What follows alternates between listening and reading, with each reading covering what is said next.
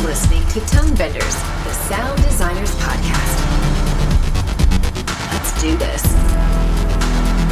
Welcome to Tone Benders. My name is Rene Coronado, and with me, as always, it's Tim Muirhead. Hey, Tim, how you doing? I'm doing pretty good today. The sun is out and it's shining, and I actually had my lunch out on my front porch in the sunset. It was super cold, but at least there was sun, so I'm feeling pretty good today. We had an ice storm, and then we had a 70 degree day, and then we had a hailstorm, and now it's 80 degrees again. Weather's nutty, but one place where weather is always nutty is in the deserts. We've got a desert recording roundtable together for us today. It's a really stacked lineup. So uh, tell us who we got. Yeah, we've got a list of great guests today. First off, we have Bethan Kellough, a sound artist and composer. She specializes in creating immersive sound worlds, drawing from environmental sound and field recordings. She had a debut album released on Touch Records that was listed in Rolling Stone's 20 Best Avant Albums of the Year. That's pretty cool. Welcome to the show, Bethan. Thanks. Thanks for having me. No problem. Thanks for joining us. Also, we have Zach Goheen. Zach was previously on Tone Benders for episode 111, talking about his amazing work on Quentin Tarantino's Once Upon a Time in Hollywood. He recently released an amazing, I think I used amazing twice in this intro, amazing sound library called Dune Drones, featuring singing sand dunes recorded in the Death Valley National Park. Glad to have you back, Zach. Thanks for having me. And then we have uh, two of our returning champions, Thomas Rex Beverly. He's an avid nature recordist and he runs the highly regarded sound effects library that bears his name. From angry chipmunks to the Alaskan wilds, Thomas has recorded just about every natural setting North America has to offer. It's great to have you back, Thomas. Thanks for having me on. And finally, we have George Vlad. George is a globe traveling recordist that has captured the sounds in jungles, volcanoes, cloud forests, and deserts. His recordings are available via his Mindful Audio sound effects label. Welcome to the show, George. Thank you very much. Good to be here. So you can head to tonebenderspodcast.com, find the episode page for this episode, and you can find links on how you can uh, find all the libraries that these people have and their home pages and such. Both Thomas and George were previously on our podcast in episode 121, where they talked about their experiences and their lessons learned recording rain out in the field. We thought it would be good to invite them back and open it up to Zach and Bethan to talk about the near opposite recording conditions, capturing the sound of the dry, arid conditions in a desert. So let's get our bona fides out of the way. Let's talk about what experience you all have recording in deserts. Let's start with you, Thomas. For me, a lot of it started. I grew up in the San Antonio area, and so I used to spend a lot of time going out into the deserts in West Texas. And there's some mountains out there that are about a mile up, and so you get a lot of conditions that are pretty similar to a lot of New Mexico and Utah, and you get these kind of really nice high desert mountains, a lot of time in Big Bend National Park out there. And so, yeah, a lot of that growing up. And then what really got me interested in recording in deserts was I did a, a long distance bicycle ride across the country um, about five years ago, where I rode a bicycle from San Diego, California to about El Paso, Texas for about a thousand miles. And I was just Dang. carrying a, I was just carrying a, a, a, a Zoom Zoom H6 with me at the time, but it was my first real kind of big field recording adventure. And I had all my stuff with me and I was trying to do time lapse photography and just recording a bunch of firsts with things. First kind of dawn chorus, first time recording wind in the wires and, and like doing all sorts of stuff.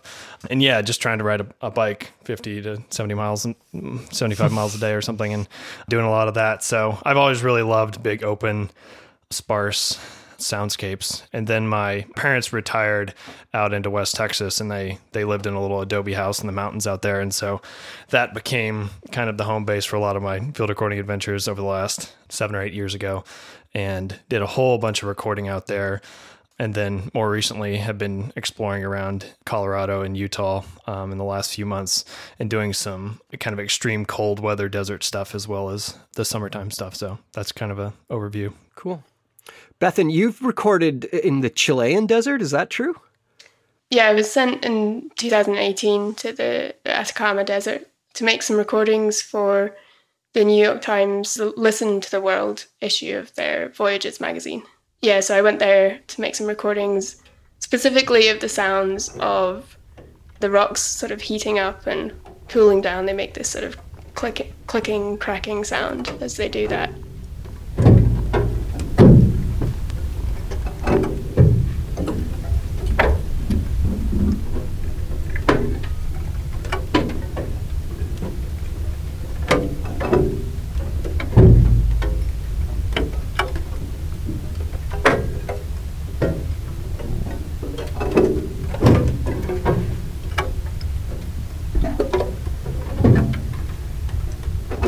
Which is quite incredible. And yeah, that was an amazing experience.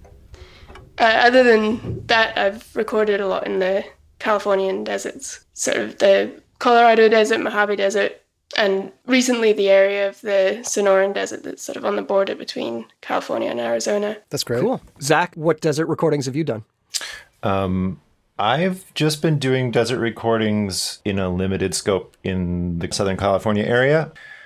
I think I got into it uh, about 2012. I did a big kind of hiking trip where I borrowed my mother's car and uh, drove all over the American West and uh, did a bunch of hiking in the um, Escalante region of southern Utah, all around Utah, all around Idaho. Did a lot of camping, but um, it's kind of the first time I, I did a lot of like slot canyon hiking before, and uh, it was an eye opening experience and an ear opening experience, and just hearing the kind of you know close reflections and the the barrenness, but also the real fragile ecosystems that are involved with those landscapes was really a first for me. You know, I grew up in the Midwest where it's just wind and trees.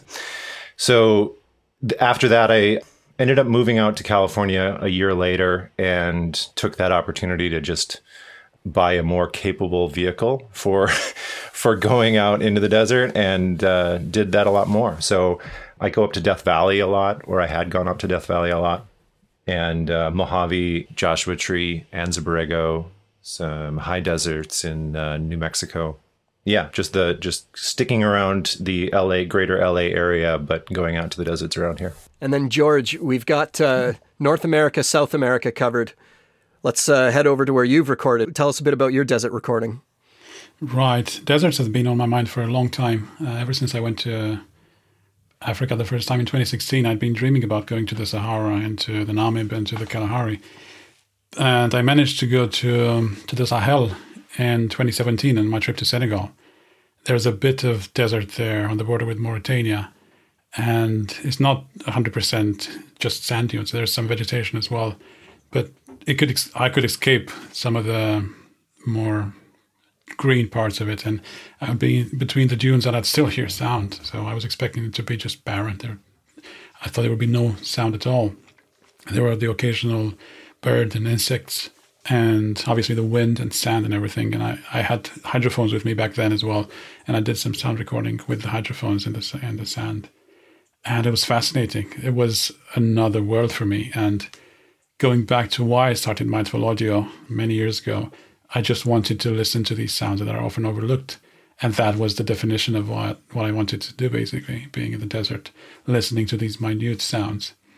And last year, I managed to go to Namibia for 18 days self drive, just being out in the desert. I went to the Kalahari. Unfortunately, it rained for most of the part of, uh, of the trip in the Kalahari there, which doesn't really happen that often as you'd expect.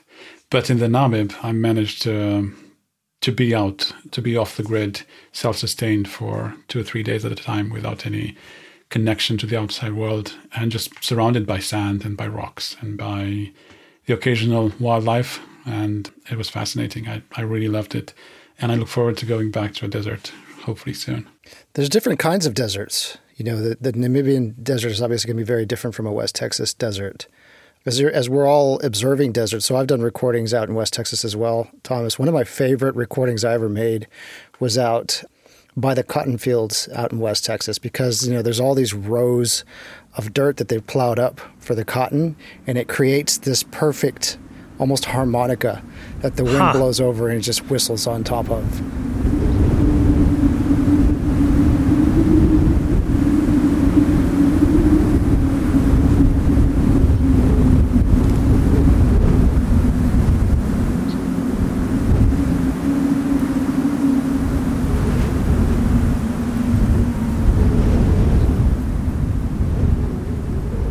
The coolest thing. But that's just a very, very different thing, probably, George, from what you experienced out in, in Namibia. As well, Namibia was definitely a mix of things. There was a lot of uh, of sandy desert, obviously sand dunes. There's rocky desert, and there was huge, endless gravel fields, also known as uh, desert pavement, and it's basically an endless expanse of gravel and there is a lot of life happening there. There's a lot of very like primitive types of plants and mosses and lichens, and there's also insects, and then feeding on those, there's lizards and geckos, and then there's birds, and this very complex ecosystem that, at first glance, when you land there, it seems like it's not there. It just takes a while to get used to, to let your mind and ears to get accustomed to. Zach, you were talking about ecosystems also that were new to you as you as you came into deserts. Like as you're observing those, what were you finding?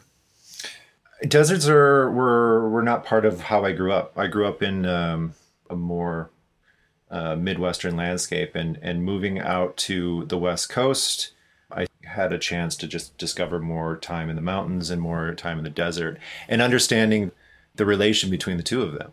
You drive up 395 along the eastern side of the Sierras and you look out your left side as you're going north and you see the tallest mountain in you know the contiguous 48 states on your left and on your right you see Death Valley which has the lowest elevation in the United States as well. So they're very close to each other and they're because of each other. You know, it's the same thing you drive in Colorado and you see the Sangre de Cristo Mountains, and you just, it's like you've got this flat, flat desert landscape, and then out of nowhere, you've got these huge mountains that just get a plop in the middle of the landscape. And at the base of those mountains are sand dunes. And you get in the middle of those sand dunes, and it's like you're on a set from Star Wars. It's it's wild. It's a very crazy feeling to just be like, this is here. And the reason it's there is because all of the wind comes across those plains and picks up all of that sand and as the wind starts to climb up the mountain, it just dumps the sand right there at the base of the mountain. So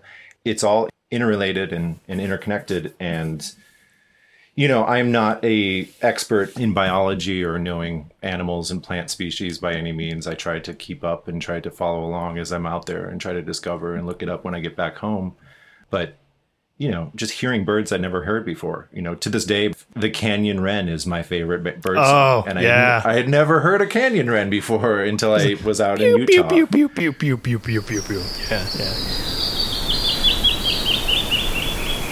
Yeah, it's like such a signature sound, and and and now when I'm cutting sounds for films, it's like the sound that means something. You know, it's not just a tweety tweety bird as a lot of editors will put a Tweety bird in there. No, like the canyon wren means you're in the desert. It means yeah. something beautiful and something wonderful. It has a kind of song to it. So you just you get yourself out there, you open your ears, and you you can hear the depth of field a lot more in the desert. There's less noise. There's less signal happening out there in general. So your ears can go deeper into the landscape and and you can hear the the critters on the ground hundreds of yards away. So that's what's really special to me is what seems like a barren landscape really turns out to be very alive. You just have to pay attention and be patient and just listen for it. So Bethan, when you went out there, one of your assignments was to go catch the rocks as they're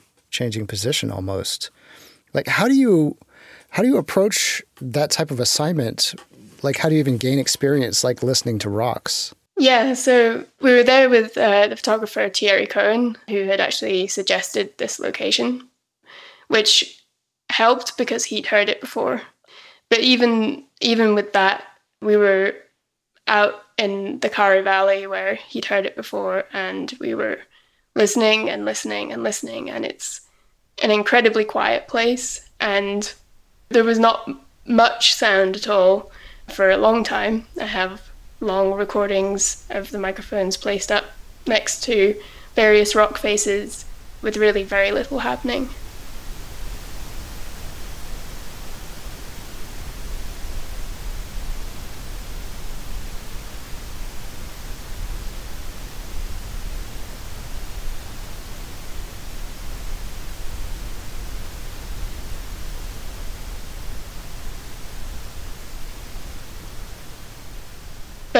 there are certain areas where it's really loud. It's incredible when you hmm. when you sort of contrast it with the rest of the environment being so quiet. It's a little bit like when you go to a concert in a hall and there's the, the sort of silence, you know, when it goes dark, and then you know a sort of a, you know an acoustic musician takes the stage and the moment they start to play, there's this kind of it just captures you, the sound out of the quiet. And really this sound had the same effect in this kind of huge area of the valley that was just probably the quietest place I've ever heard in that the sound didn't just it didn't come back at you from the rocks. Like everything was absorbed. I felt like, you know, when I spoke, I felt like the ground was just absorbing my voice. And it's probably to do with like because it's a, the salt in the rocks, and that's actually part of what causes this cracking sound. But yeah, it's just really incredible just to hear this. Does it happen at a certain time of day, like in the morning and at night when the sun has just risen or set or something? Yeah, it's due to the, the changes in temperature. It was later in the morning than we expected. Hmm. So it really did take time to actually heat up to the temperature. So it was more like 11 a.m., I think, that it got sort of more more prominent. That sounds so cool. But at sundown, when I recorded it, it was like actually just as the sun was setting. That was a little more complicated uh, in that location for the sunset because it, that also produced the wind. Uh. Um,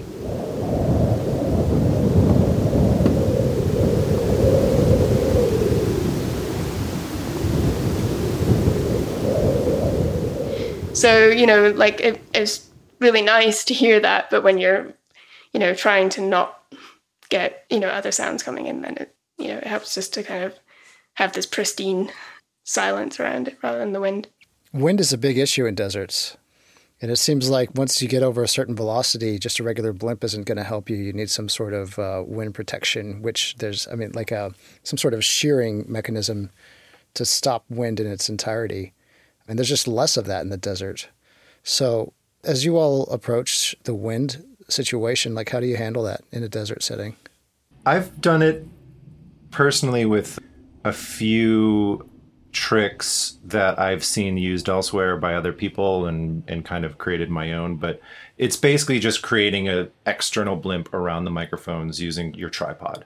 So you use your tripod like a teepee, wrap the tripod in something.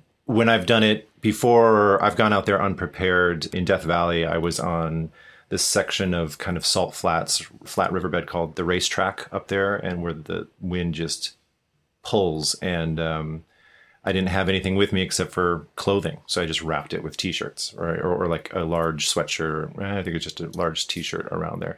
But coming back, learned the lesson, did some research, and ended up buying reticulated foam is that yes. how you say it? Reticulated yep. foam, which is a very porous foam, and it uh, you know you get a one inch roll of that, and that's been very successful in further trips up up to Death Valley where you're up in the canyons and the wind just is really pulling. You got to have some extra protection from that. So the reticulated foam wrapped around the tripod within the mics inside inside their own blimp. So it's like a double layer there. I'd love to hear what other tricks there are though, because it's always a always a beast. Yeah, I've done some stuff similar to what you said, Zach, with the wrapping the whole blimp around using the mm-hmm. reticulated mm-hmm. foam. Um, sometimes I'll double or triple up on the blimp. I'll have different size furries, so I've wrapped two furries on top. Sometimes I'll put an extra smaller kind of cover inside the blimp.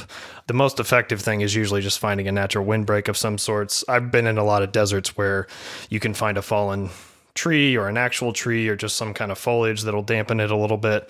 If you're in sand dunes, just trying to get behind not on the windward side of the dune and trying to get the, the dune to be a windbreak for you. Sometimes you'll get lucky and you'll get a snowstorm in the desert. And I've I've had some really good luck with taking an avalanche shovel with me for various reasons. But you can actually build a wind wall out of the snow and that works really well in the windward direction. And so you can you can build that up two or three feet high because generally i don't want to do that with it depends on the kind of environment. Some kind of desert environments are really fragile, and I wouldn't want to be building a big sand pile or something because it messes with the environment. But the snow, I'm fine with piling that up because it's going to melt anyway. So I'll build a wall out of the snow. That works really well. And then if you want to take it to the next level, you can actually sort of build a parabolic dish out of the snow, and you can make a kind of six foot dish away from a sound source that you don't want. So occasionally I'll have like a really point source thing maybe it's the wind coming through this one saddle in a valley or a distant creek or something and you can build this parabolic dish out of snow and it does really it really helps mitigate sound below about 2000 hertz when you build the dish away from the thing. So that doubles as a wind wall and can kind of focus the sound of the environment a little bit. Um, and then I do quite a bit of wind recording with the mic handheld because being able to uh, kind of move with the gusts of the wind, I find is much better than trying to do it from a tripod a lot of the time. And you can use your body as a windbreak too. Yeah, I use my body. Like I've recorded in 50, 60, 70 mile an hour winds. And if you try to do that on a tripod, it just shakes the tripod and then you get the vibration from the tripod. And so if I'm going out in that, I will use first I'll start with mics that do a little better in the wind, like an Omni or something generally. Or I like my MKH 50 and 30 and MS in the wind because they do they don't get as much of the low buffeting as the 80 40s that I like to use. And I also like MS in the wind because you can point it straight into the wind and that helps mitigate the gust hitting it. And then, uh, yeah, I just like having it handheld because I can kind of dampen the wind gusts a little bit with my hand as I'm out in the wind. So I'm standing on the ridge top and I'm kind of leaning into the wind that's 50 or 60 miles an hour. And then I'm, I, I have some sort of half baked wind wall or some kind of windbreak that I've made up. Maybe it's a trunk of a tree or it's just some rocks. Another fun thing is if you build a rock cairn. So you just take a whole bunch of the rocks from the environment, build yourself up a little cone of rocks a lot of times on desert trails you'll have them already because they use them as trail markers and they have a really cool filtering effect so you get the mics right behind the rock cairn and then the wind will come through that and it slows it down and then it also kind of filters it in cool ways and you'll get these interesting kind of whistles and stuff um, so it yeah reminds me of like driving with a cup of coffee. Like you get, you, it's less likely to spill than if it's in the cup holder. So I like that idea of hand holding. I've never thought of that before. Yeah, it works. It works a lot better in really high winds. If you're gonna, blimps are normally fine for 10 or 15 miles an hour, depending on the mics and stuff too. Yeah, I guess in deserts you're generally always going to have to have the the wind breaks. If you're in a forest or something, it's going to be canopy wind, and so the the the wind's not going to hit the blimp as much. But yeah, George, did you? I know you have lots of lots of good tricks too. Well, um, on my trip to Namibia, I didn't really try to affect the environment as much. One, as you said, it's some of these places uh, are very sensitive, very delicate. So if I went ahead and dug some holes or moved things around or did anything to affect it, it would have been um, it wouldn't have been a good idea, let's say. So I mostly looked for places that were sheltered from the wind. I would record at the bottom of a dune, not on the windward side, as you said, and I would put a pair of MKH 8020s in Rycote WS9s with high wind covers and with a windjammer, with a Ferry windjammer. And that seemed to do the trick. I think I recorded up to 20 miles per hour, even a bit higher than that. And it was fine. It was no, there was no uh, problem with that. I was after the very delicate sound of wind, of uh, sand spray, of sand just being gently blown by the wind and falling onto the, the crust of sand.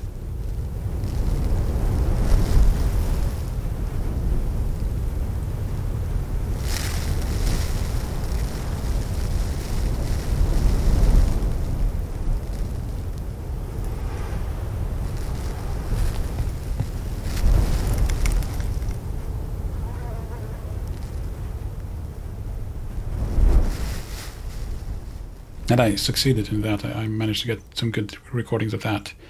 Uh, but I had to be there for that because I couldn't leave the rigs out like that. And I also wanted to do unattended recording, which I managed to do with smaller rigs, with LOMs and with uh, bumblebees.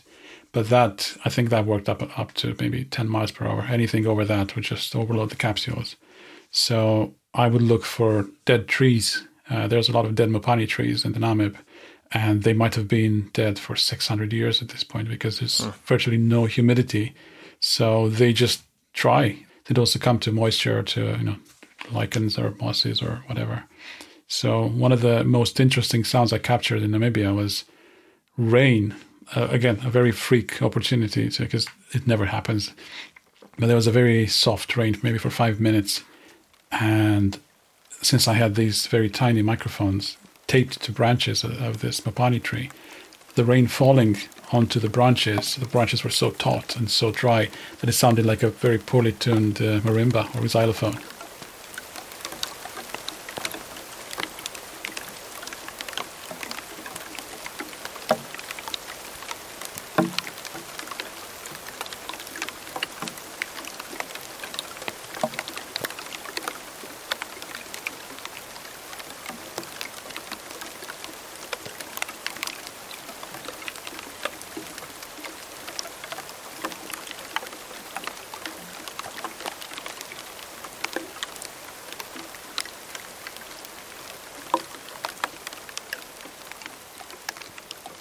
So that was fascinating to hear. And I was I was having breakfast the day after listening to my recordings and thought someone was playing music. What what is this? What what? How did I get this recording? Hmm. then obviously I realized it was the raindrops. Uh, but apart from that, whenever the wind picked up, there was I couldn't reuse any of those recordings. It was just basically just buffeting.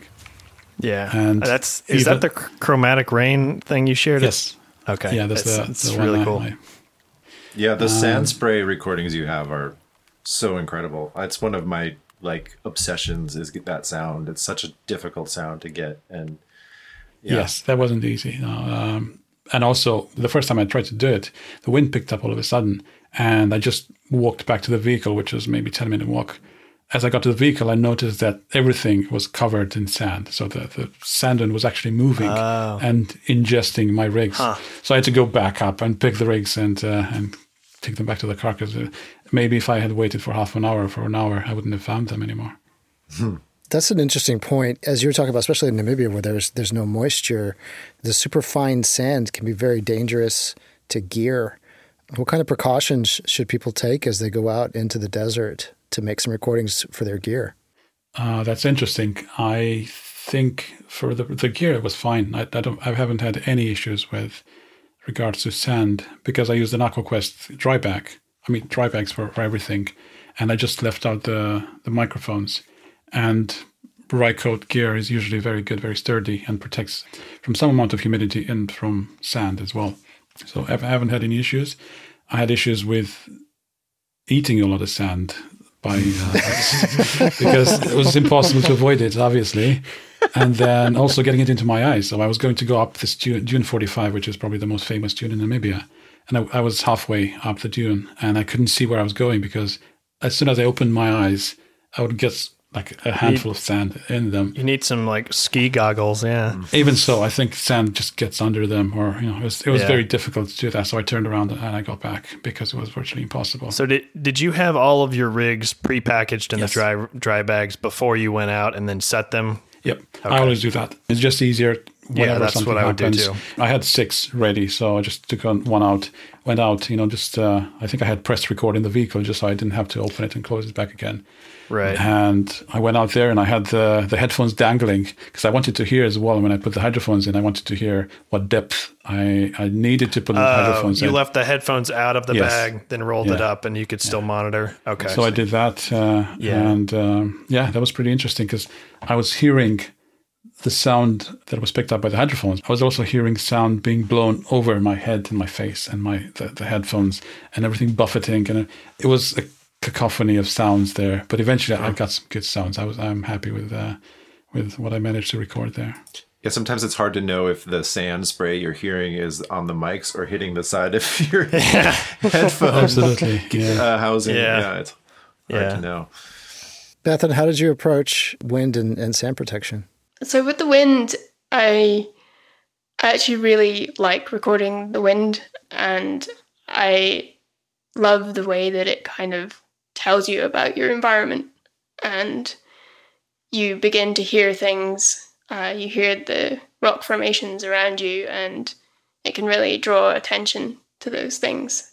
I tend to look for natural wind breaks, but actually things that are making it sound particularly interesting. So, like in the Mojave Desert, there are lots of what are called tafoni, which are these hollows in the granite that have been formed through different speeds of erosion, basically, with some water sort of getting into these areas and then it sort of erodes away at different pace from the rest of the rock.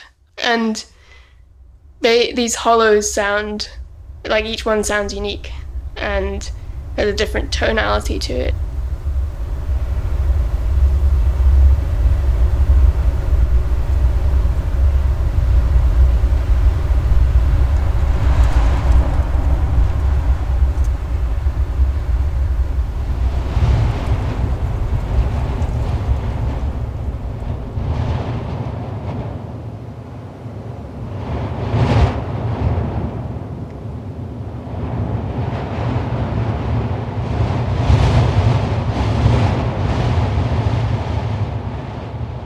Really interesting to listen to these things and to explore the environment through listening.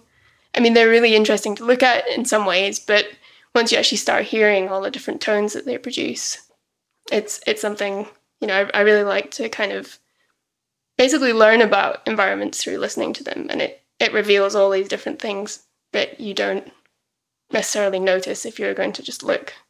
Yeah, so for protecting from the wind, mostly kind of natural barriers. And I, you know, I quite deliberately record the sound of the wind often. It's not often that I'm going out deliberately to record something very specific. That that experience in the Atacama Desert was uh, fairly unique in that regard for me.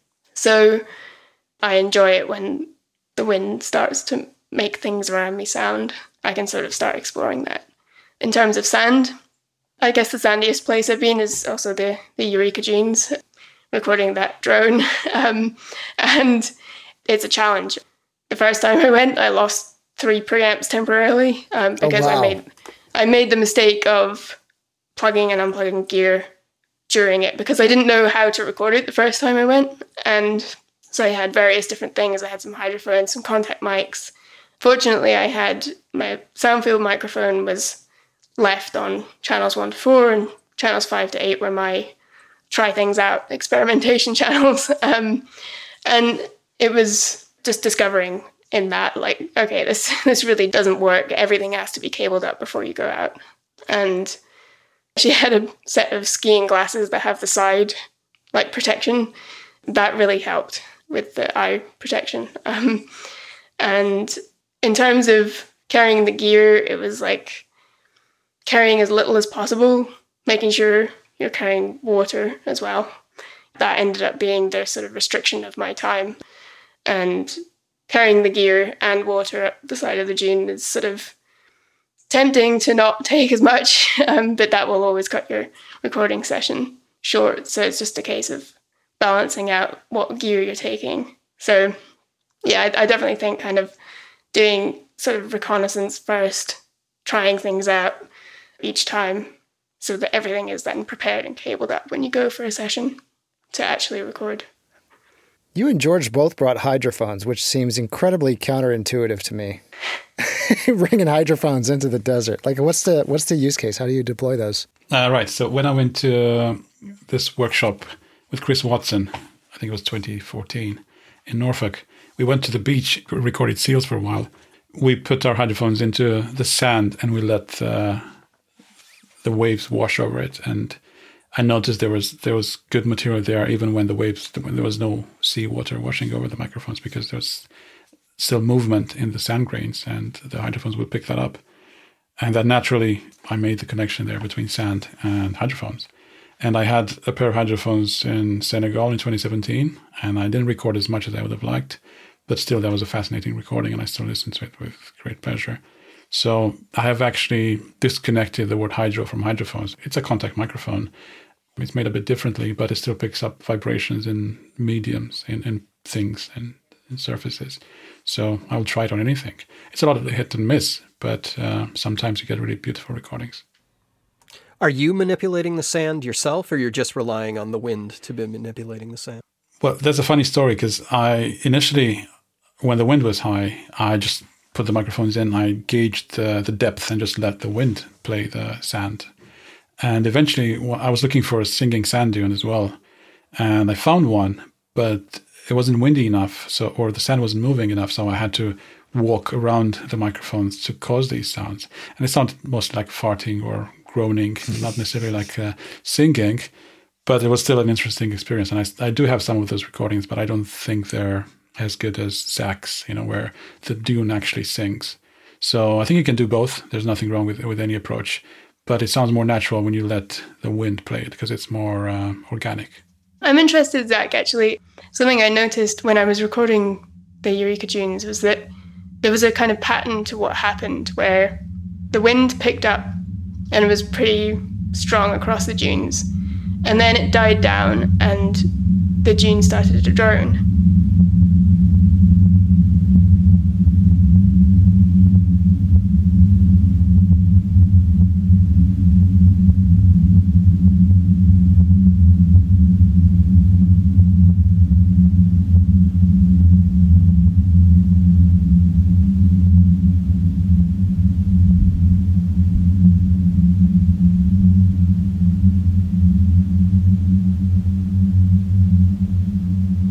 And then the drone stopped with this little pitch at the end that went up slightly as it stopped.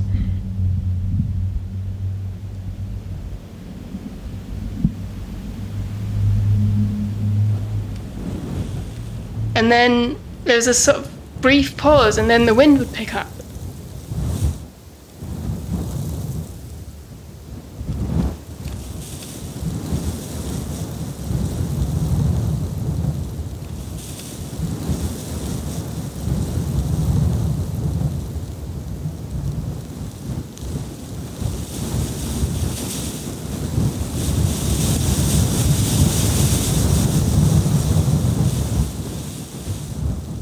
but the wind was like completely dead during the time it was droning. And it seemed like there was this interaction between them. Now, I only got two recordings, being once when it was droning naturally, and, and just have these two recordings, but in both of them, it's the exact same pattern. Uh, I'm interested if you encountered that or what I, was happening. I did not did. notice. I did not notice that. The beginning of that makes sense. That the the wind kind of basically what you're hearing is an avalanche from everything that I can gather. I mean, I'm no expert in this world. I tried to look into it and tried to see, you know, what caused it, and read some papers that theorize and do some research about it. And they're out there if you want to do your own research. But from what I noticed and from what I could see, it's basically just a slow avalanche of sand that creates a resonance frequency with the bedrock layer, possibly below. And it has to do with a lot of different factors of humidity and the silica size of the sand and the slope of the dune and the wind and all that. But yeah, it makes sense that the, the wind would instigate it. The wind kind of creates the beginning of the the top pieces of sand and they start going and they build up and they they start knocking more pieces of sand and more and more and it creates an avalanche but the fact that the that the wind is waiting for the avalanche to finish before picking up again you're now into some kind of crunchy everything's connected Hakuna Matata kind of world that I I'm I'm into that too. That's cool, and I, you know, no better place than the uh, the Mojave Desert for that because that's definitely a good place for that kind of uh, that kind of thinking to live. But it definitely feels like it is a call and response between the wind and the sand. There is that where the, the wind kind of calls out and the, the sand responds. I'm going to be honest and say that I cheated a little bit. I got a couple of the wind created ones, and then as the sun was going down and the wind was going down, I helped it a little bit where we gave it a little bit of a push from the top and then let it take on its own, you know, avalanche.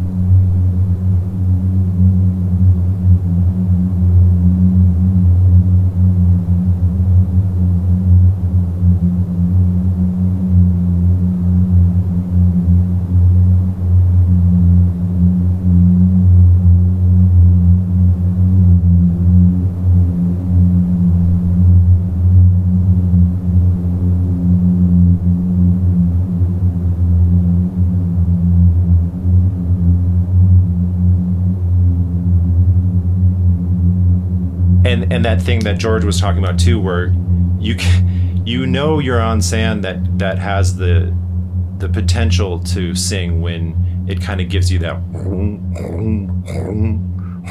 like as you're as you're walking on it. And it's a really fun sound but in order for that sound to keep going into like a long drone it has to have that avalanche angle and all of the factors involved with it. But i noticed it i went out to the mojave kelso dunes with a friend of mine years ago and we were camping out there and he he actually was the one who showed me the singing aspect of it and it was after dark and we both just were like did a running jump at the top of the dune and then dug our feet in and it just started going and I was like oh my god I'm going to come back here with Mike someday.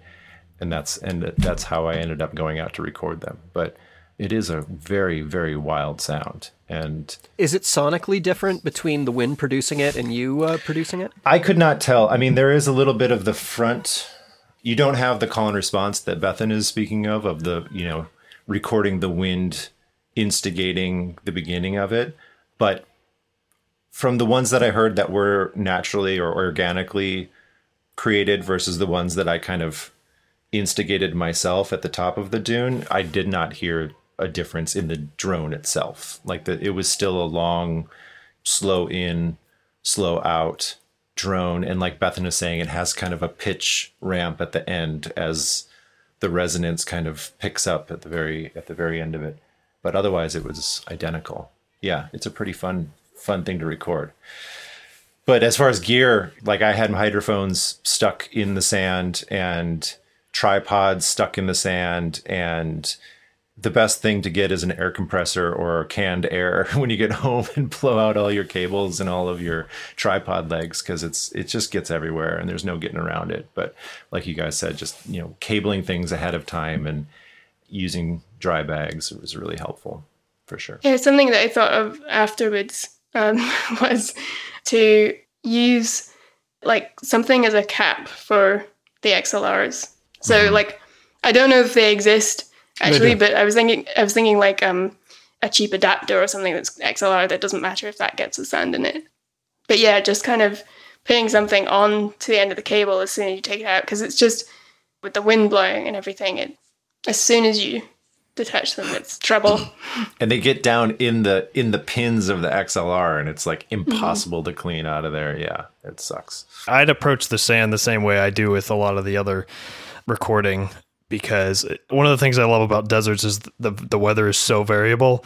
You can get a snowstorm. I've been in West Texas, I've riding my bike and it's 95 and all of a sudden there's a hailstorm.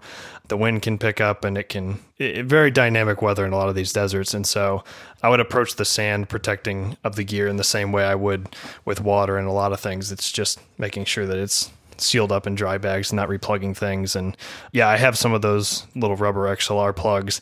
Another thing that George had taught me was Neutrik makes these XHG connectors that are these heavy duty XLR connectors that have a like a rubber seal to them so that when those are plugged together, like sand can't get into the connecting points. So those are great for rain or snow or also sand. It's kind of a lot of the a lot of the stuff I would do for rain or snow is also applicable for sand, um, especially if you're going to leave rigs out for a long time. It can get buried in the dune or like George was saying, you can get a rainstorm. You also need to be very concerned about flash floods in deserts with the gear because, like, Yes. I've been, I've seen a dry creek bed with a three foot wall of water coming down it. where there was where there was there was no it was totally dry and then and then there's no rain in sight and then there's a three foot wall of water coming down and it was some rainstorm like 10 miles away and it's coming down so you need to be very aware of water flow when you're leaving gear out with stuff like that in the deserts because those flash floods are no joke when you're when you're trying to protect the gear but that's one of the more exciting things about recording in deserts is the water will do very interesting things if you're in slot canyons or creek beds or whether if you're in some kind of oasis kind of spot where there's little spring fed creeks and that brings all the wildlife around. And so yeah in general i approach the protecting of the gear and the sand in the same way as rain or snow Are there precautions that people should take with regards to wildlife while they're out in the deserts? um i think it depends on where you are I mean, it seems like there's some coyotes, that kind of thing out there. They're not going to mess with you. It's not like bears. Some desert areas will have black bears in them. Bears will come and sniff and mess with your gear, but I've had that happen, and then maybe they'll knock, they'll knock the mic over. I love those recordings. Yeah, Thanks. I, I use I use Thomas's bear sniffing your mics recordings a lot. They're great.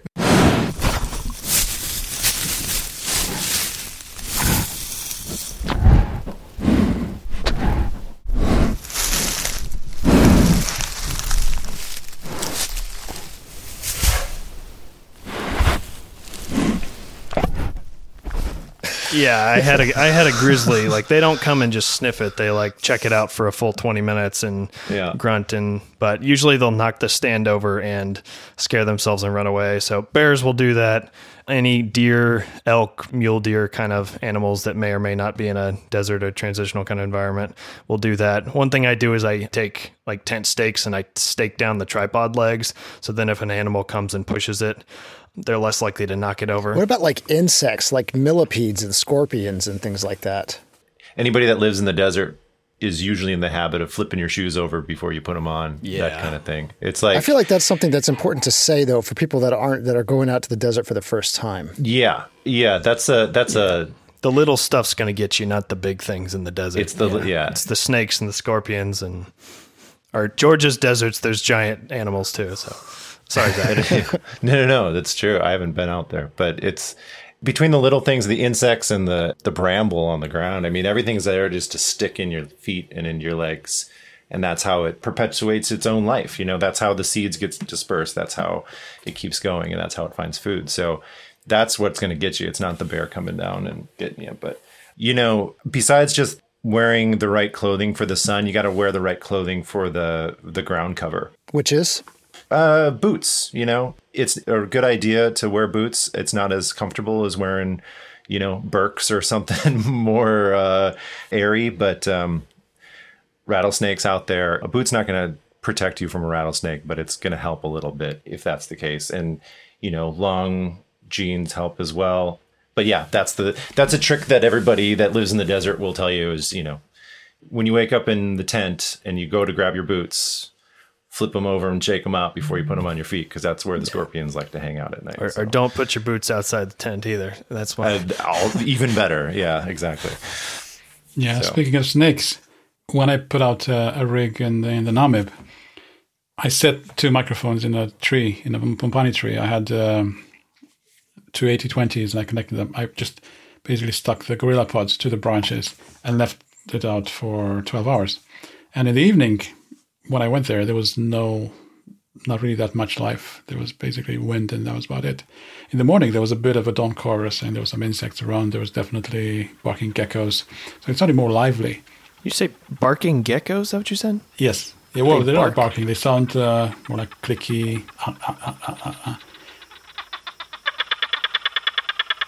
Oh, that sounds cool. Wow, that sounds. But yeah, it sounded cool. It created a very uh, unique atmosphere. And as I was walking, I was fascinated by this soundscape that, had con- that was completely changed from what I had experienced uh, the day previous. And I hadn't had my coffee yet, and I was, uh, I think I was dehydrated as well. I was just walking very slowly, and all of a sudden I was just pulled back from my reverie by a, a violent hiss and there was there was a, a horned adder, which some sources say it's deadly, other sources say there's not enough data. But it was squirming at the bottom of the tree that I was uh, that I had my my rigs in. So that was a bit of a conundrum because my choices were to leave the rig there because we had to leave in uh, in two hours or so. those are no longer your mics. So that snake owns those mics. Yeah, yeah. squatters, squatters' rights on the mics. Yeah. I tried to reason with uh, the adder, so I asked it uh, Yeah. politely. There's no reaction. There's just squirming continuously there. And, you know, I'm respectful of wildlife, so I didn't want to stress it or anything. So I threw some uh, small bits of wood in the general area, you know, not hitting it. And obviously the snake was, was aggravated and eventually went into a crack in the actual tree where I, I was supposed to go and pick up, you know, try to climb up and, and pick up my rigs. I I waited for half an hour, just looking around, waiting for things, and nothing happened. Went there and very, very softly, very slowly, gently took the rigs down one by one, moving very, you know, just a bit at a time. And nothing bad happened, and uh, I was fine afterwards. But that was a bit of you know that moment where from my reverie just analyzing the sounds just listening to everything not looking at anything to all my senses being like a thousand percent all of a sudden it was a huge contrast i could like the adrenaline was intense i would say yeah Oh. So you know don't do as i did don't be immersed in the soundscape look around you if you're in the desert because there's lots of yeah, things like that but and to your point too, a thing that I've taken to heart when hiking in slot canyons or in the desert is, let alone with gear with me, is like I absolutely don't have headphones on. Don't shut yourself off from the world around you because that's how it tells you what to be careful for. You know, the rattle on a on a rattlesnake is there because they don't want to bite you. They're trying to tell you to go away. So they're rattling to alert you when you're walking up on them. So I've had it happen a, a number of times with and without my dog, who's somewhat rattlesnake trained, hopefully. And so you know she can understand, and and I've I've come across a couple snakes while on the path, and you know you got to be connected, and you have to be listening and not daydreaming and out, absolutely not in headphones and not. Uh, not disconnected from the environment around you. Or I like, think there's certain times, um, you know, when you do that, and there's a sort of there's a kind of unknown level to what what you're listening to, um, where maybe you're fairly sure that there's nothing actually lethal around. You know, certainly if there's animals that, like the snake, for example, George, um, you know, I can completely understand that. But you know, what you were describing of that kind of reverie and just when it's a kind of reverie where you're really present in the environment. So you're you're really listening. And I actually often sit very close to my microphones when I'm recording, quite deliberately to engage in that process of really silencing myself and really listening to the environment, particularly because there's not this sort of bed of sound like birds singing or or whatever. It's it's very quiet. And that process of just settling yourself to the point where you're not moving, like at all, um, or very minimally, um, and really like you kind of feel the rock underneath you because that that is what's sort of securing you. That's what your your contact is with, and that's that's how you're staying steady and listening and having this experience of being kind of in in the environment in a very intense sort of listening way that kind of allows you to really hear things differently. how long does it take you to get into that mindset? I, it takes me a while. Is it 15 minutes, 45 minutes? Is it, it for me it's it's usually like over 30 minutes or so.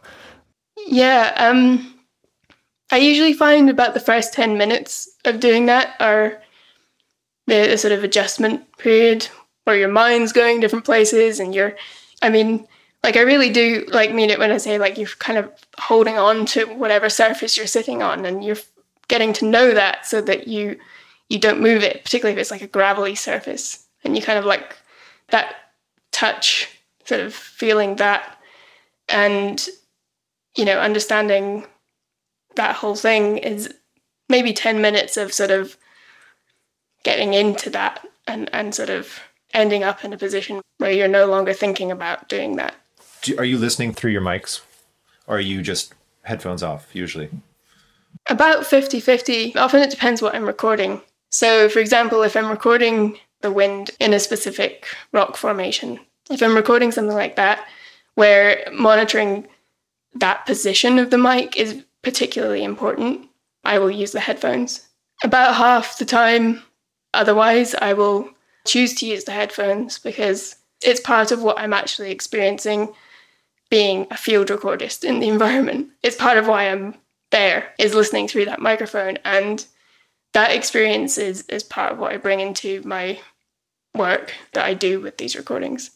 But I do enjoy just really like listening to the unmediated sound and just being in the environment as well. So it depends. There's no kind of hard and fast rule for why I would do one or the other. Just just how that how that particular environment feels really. Thomas and Bethan, you were both mentioning about kind of settling in and being kind of uh, feeling at one with the environment. That's kind of a two way street, though, right? It takes a bit of time because the environment has to settle in with you as well before all the animals or insects and stuff will kind of go back to their normal routines when you enter their space. Yeah, it takes a long time, and that's one thing I like about the deserts too. Is if I'm in a forest in Alaska, like I can't sit there for an hour because a grizzly bear might come up on me, and like I can't sit there safely, right? But in the desert, I got wide open space around me in most cases, and so no large wildlife's going to sneak up on you or something, so you can really sit and listen for a long period of time. And I really love doing that. And one of the things that I like to do occasionally, if I'm in a really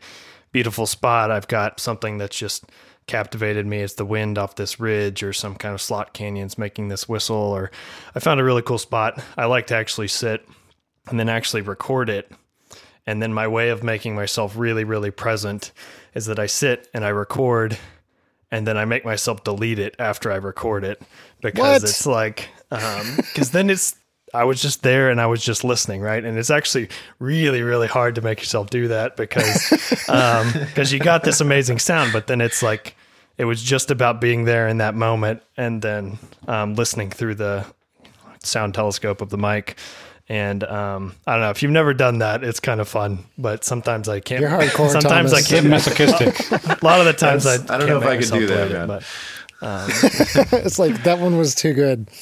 yeah so it's it's fun listening. I mean when i first started recording i couldn't sit still for five minutes or something but now especially in the winter in the desert i really love sitting and listening. I was in utah in january and it was i'm sitting there in the tent and i have my mics strung out out near the tent. It's like negative 10 degrees fahrenheit and i'm in this campsite and it's just completely dead still and there's no wind and there's like absolutely no sound for multiple hours and it's like it's almost like I start hearing inside my body too. It's like you just have this incredible hyper awareness that develops, or like, is that like some new tinnitus that I'm hearing in my ear because it's like so insanely quiet, or it's like you just like start hearing your intestines moving or something, or you or you hear something across the valley that's half a mile away. And I don't know, winters in the desert are especially neat because Yeah. sometimes you'll get the bed of snow that'll be a little bit of an acoustic dampener on there as well, and it'll make the sound just kind of sing through those spaces. So the cold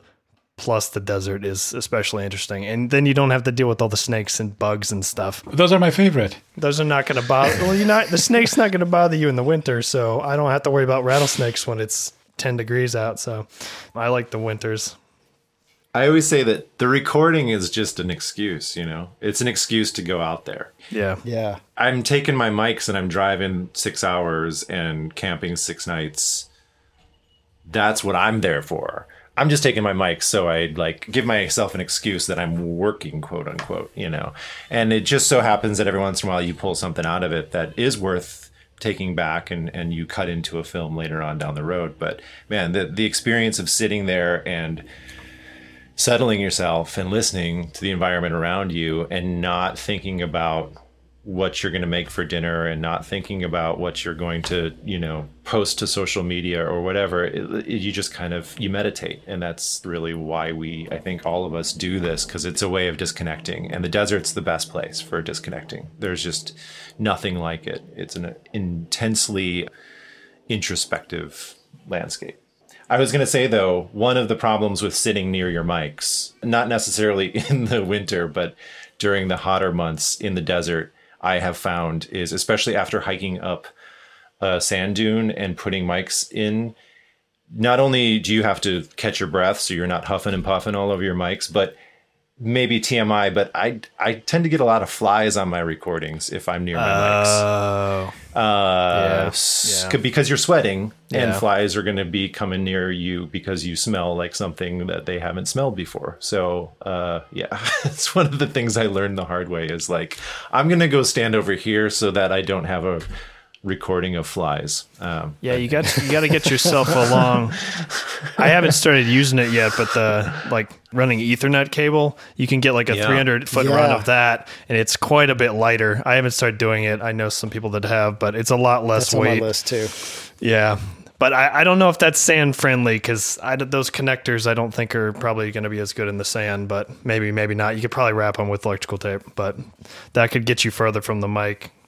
So, So, for people that aren't familiar with what Thomas is talking about, they make these little uh, Cat 5 to XLR four channel adapters that they're unpowered. It's just a straight copper wire connection.